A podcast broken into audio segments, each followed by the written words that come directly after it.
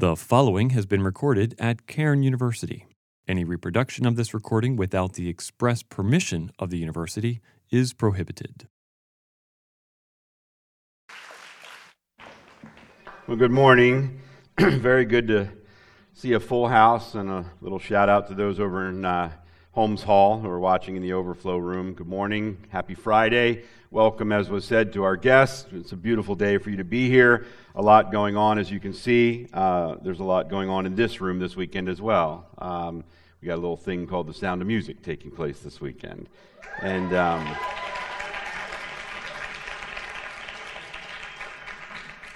so there's a lot of space between you and me this morning, but we'll manage. I think we're sold out tonight. Mister Condi told me we're sold out tomorrow afternoon. Tomorrow evening there are a few tickets left, so I'm sure that we'll have a raucous and fun time uh, this weekend with Sound of Music. Appreciate all the students and staff and faculty who have worked so hard to put this together for us. Thank you for that. We're looking forward to it. Uh, and lots going on around campus to keep an eye, students, on uh, all of the, the places where we keep you informed about activities and events taking place over the next few weeks here on campus as we move now into the uh, second half of the spring semester. This morning, I want to continue the series for this year uh, that I've been working with you on here in chapel, Some Things We May Have Forgotten, Reacquainting Ourselves with Key Biblical Truths. This is a series that we began uh, early in the fall, looking at some basic and foundational, certainly profound, doctrines and truths from Scripture that uh, we may have lost a little bit of uh, our edge regarding them, our awareness and thoughtfulness about them. Uh, we began the year looking at creation and resurrection. This semester we've already looked at the love and loving of God. We looked at um, uh, some other issues uh, this year, the crucified life, some of those kinds of things, just to challenge our thinking, to reacquaint ourselves with some timeless truths in Scripture that are significant and should be significant in the way we think and live, but given the context in which we find ourselves, may not be things we think on or talk about a great deal. So some things we may have forgotten, reacquainting ourselves with key biblical truths. And this morning, I want to draw from the passage that Doctor Porcella read for us and talk about truth itself and the God of truth. In this passage in Romans one, there's some very profound teaching. It's a very uh, rich and penetrating passage of Scripture. I want to draw on some things related to this issue of truth and make some observations about the culture, the times in which we find ourselves, and some things I think we should be thinking about as Christians in terms of thinking biblically and Christianly about truth. Let me set a little context first. Um, Truth is not simply a theological idea. It's not something that we talk about just in terms of doctrinal issues or biblical issues. We'll get to that. But truth is part of our world as human beings. Which of us enjoys people not being truthful with us? Right? And we're not just talking about the person who sells you a car. We're talking about the people that you fellowship with and socialize with on a regular basis.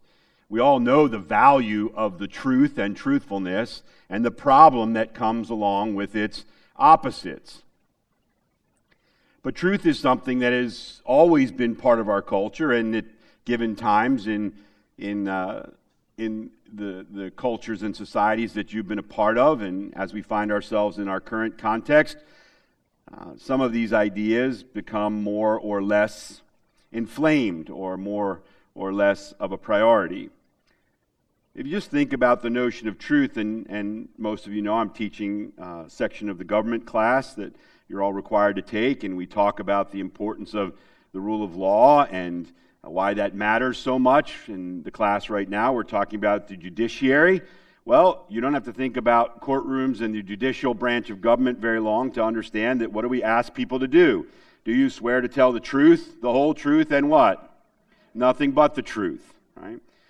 Hopefully, so help you God. We have comic book heroes. Some of this may or may not be familiar to you because I think some of this has changed over time. But in the era of the Second World War and for a long time after, Superman had a motto. And it wasn't Find Lois. It was Truth, Justice, and the American Way. It was in all the comic strips. Truth, Justice, and the American Way. There was a thirty-five year plus game show on television that my grandparents watched faithfully, regardless of the network and the host, called Truth or Consequences. And all of you have probably played one version or another of the game Truth or Dare. My experiences with that are my own personal trauma. Truth or Dare, a game that kids play with something that is not at all a game. Truth is a very weighty thing. It's not to be played at, not to be trivialized, taken for granted, or dismissed. It's weighty from a human perspective because so much rides upon it in our experiences and our relationships, but it's even weightier when considering its relationship to and importance to Almighty God. This is a weighty matter, and there is certainly a human dimension to it, but that human dimension carries with it its own need for being sober-minded about it, but when thinking about its relationship to God, it becomes an even greater issue and a bigger deal. The passage that Doctor Porcella read for us from Romans chapter one is a weighty passage. In fact, once again, uh, the songs sync up with the message by the providence of God. What does it say? That the attributes of God are known in the things that have been created, and we're singing How Great Thou Art. For those of us who have been moved from spiritual blindness to spiritual sight, we see the hand of God in everything around us, and His divine attributes are there for the witnessing. His nature, His character, the things that, that are a part of, of who He is and what matters to Him. And we're to be moved to respect Him and honor Him and the things that He values and loves. We see all of this played out in the in, in Romans chapter one, the seriousness of truth and the power and nature of God. But if you think about truth, and you can do this, I won't be able to exhaust this in the time that we have. And you have Bible and theology classes, philosophy classes, apologetic classes, lots of opportunities for you to be thinking about truth from people who are truly thoughtful about this idea. And I want to challenge you as students, don't waste those opportunities, not just to learn about constructs and concepts that have academic and intellectual weight, but these things will affect the way you think and live and have a profound impact upon your life and the decisions that you make. Don't waste the opportunities that are set before you to listen and to learn and to think on these weighty matters. But if in your spare time you want to do a simple word study of truth in the Bible, you'll see how integral and prolific it is. God is the God of truth. He is the ultimate source of truth. He loves it and He hates its opposite. It is tied to His love and His mercy, His very character, and ultimately His authority. You know, because of this, Cairn has written into its foundational statements some language that guides what we do. You know the mission statement. You know how important it is to us. The first objective in Cairn's foundational documents after the mission statement is an objective that reads this way. As an academic institution committed to intellectual development, the idea that all truth is God's truth and the biblical truth that the fear of the Lord is the beginning of wisdom, the university purposes to impart to its students a knowledge of God themselves and the world in which they live. It is because God is the God of truth that we build our whole instructional model, the curriculum, and what our faculty hold to and believe, that God is the God of truth. There is such a thing as objective, knowable, absolute truth, and that God loves it and hates its opposite. And because of that, we want you to form a right knowledge of God, yourselves, and the world in which you live that is informed by the Bible and consistent with our Christian faith. And in that effort, there must be this commitment to truth. So why is it such a tricky thing for us? Well, it's a tricky thing for us because we're human and we live in a world that is not committed to the things that God says are a priority. That's just the nature of life in a sinful and fallen world. But it's our first institutional objective that we want you to understand rightly who God is and the importance of truth. Now, when I was putting this together, I was thinking, well, one of the things that I might ask if I was listening to myself would be why, in a place that shares that commitment and is comprised of Christians who obviously believe in truth, is it necessary to reacquaint ourselves with this key biblical truth? It almost seems unnecessary to assert that Christians must affirm the idea and importance of truth. After all, Jesus himself claims to be the truth in John chapter fourteen, verse six. And we take great comfort from his words that we shall know the truth, and the truth shall what? Set us free, in John chapter eight. Those are foundational ideas in the Christian faith, right? When Jesus is talking about his death and and resurrection, and that he's going to a place to prepare a home for his disciples, Thomas is concerned that he won't be able to find the way. And what does Jesus say to him? Oh, Thomas, I am the way, the truth, and the life. Jesus doesn't say, I am a way, a truth, and a life, and I hope this one is relevant to you and resonates with you. He says, I am the way, the truth, and the life, and no one comes to the Father but by me. Jesus asserts this very strong and exclusive claim that he is the truth. And his own words in chapter eight, where he's talking about you will know the truth, it can be known, and if you know it, it is not what will enslave you, it's what will set you free from the bondage of sin. And only that, that he is the atoning sacrifice for your sin. And faith in him alone is the way to experience that freedom. That's the truth. It is not true because you say it is so. It is not true because you believe it to be so. It isn't even true because someone else said it to be so. It's true because it's true. As Christians, we need to hold to that idea of truth, that it is not dependent upon our affirmation or assent. It's not dependent upon our proclamation of it. These eternal truths that we see in Scripture that are tied to the very nature of God, they are true whether we hold to them or not.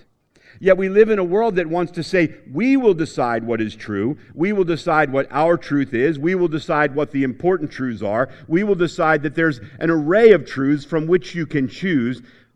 But we have to be very careful about that. Now, I've used this example in chapel almost to exhaustion, but you know this doesn't hold with regard to gravity. We all know that gravity is truth. It's a law of the universe. Gravity is real. It is not dependent upon our affirmation of it. Otherwise, some of you doubters would be levitating right now. But we're all bound by gravity. That's the reality. Jesus is the eternal Son of God, in whom there is forgiveness and redemption and the promise of eternal life alone. That's what he says. And so the truth, that truth that Jesus asserts, that impresses upon us this idea that as Christians, this is essential to our faith. So why do we need to be reminded about this? We obviously hold to it as Christians, but you know this to be true. If if this was so easy, the Scripture wouldn't need to be reminding us of it and teaching us according to it. We would just accept it. But what's the issue? Well, the issue is we're human and we live in a sinful and fallen world. And affirming truth verbally or being part of a faith community that has an assumption about the importance of truth is not the same as living it out. We, you and I, must be diligent and vigilant regarding the truth, truth, and truthfulness.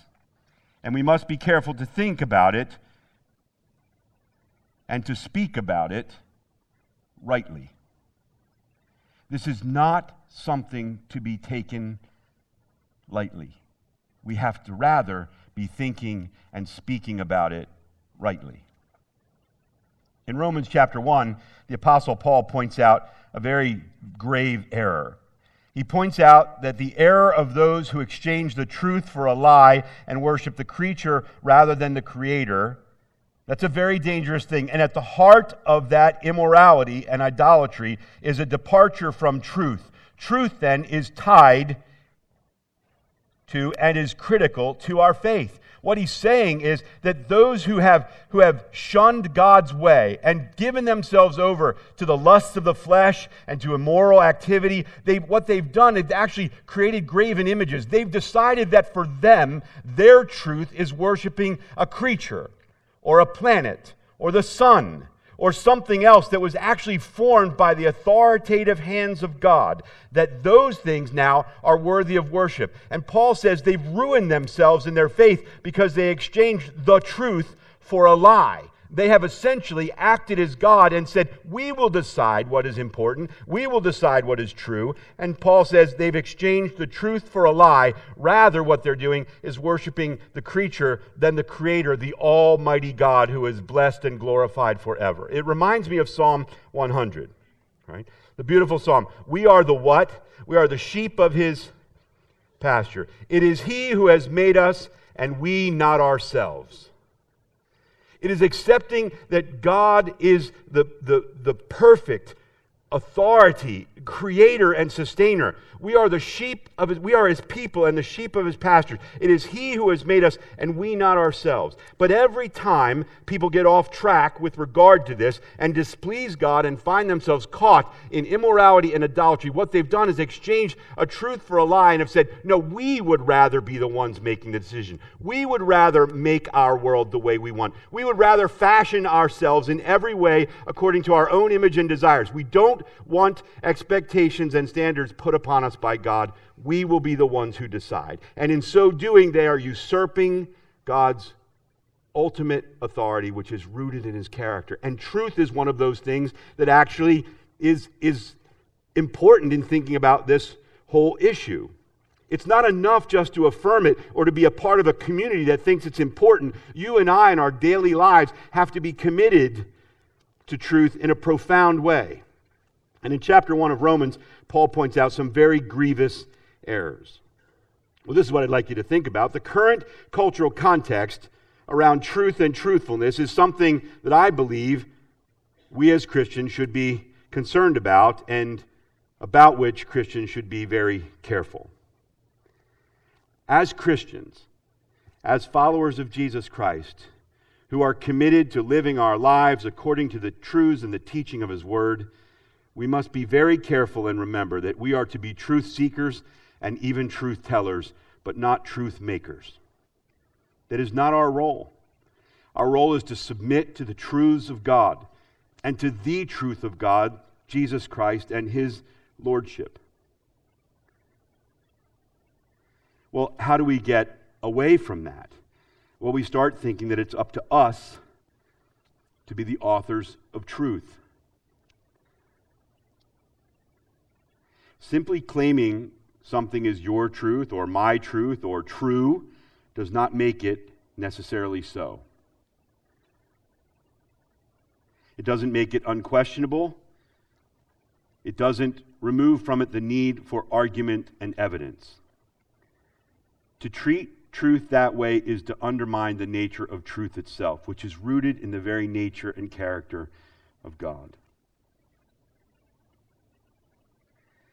I've been thinking about this quite a bit, um, actually, and I uh, did a little looking up about sort of the way that my truth is used, your truth is used, truth is used in our current cultural context and secular settings.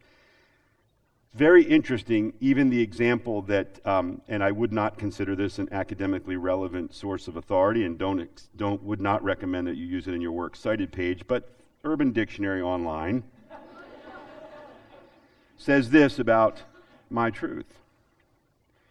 It is as if someone says, the sky is red, and that is my truth, and the rest of us have to say, good for you, stand by your truth. The sky is not red. Just because you claim it to be so does not make it so.